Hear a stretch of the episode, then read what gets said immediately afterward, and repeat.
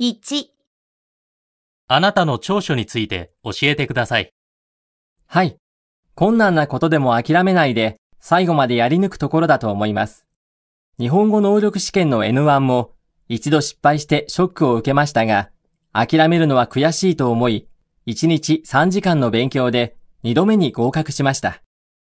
Bạn đang nghe podcast trên kênh tự học tiếng Nhật Enzuvi.